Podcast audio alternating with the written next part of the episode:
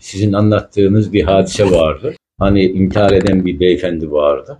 Beyefendi veya bayan Evet. bilmiyorum.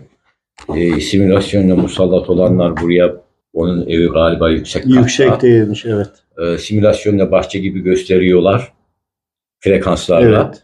O adımını atınca düşüyor, vefat ediyor ve onu intihar sanıyorlar. Bunu anlatmıştınız. Onu biz canlı yaşadık bir kızımızla. Bu kızımızın abisi küçükken vefat ediyor 11 yaşında. Kızımız daha küçük o zamanlar. Bunu iki, üç kere camdan aldılar. Şöyle oldu hadisede. Ben de canlı şahit olduğum için, orada bulunduğum için anlatıyorum bunu. Ee, abim aşağıda bekliyor, ev 6. kat. Abim aşağıda bekliyor. Böyle hani çocuklar parkta kayar kaydırgaçlar Evet, var ya.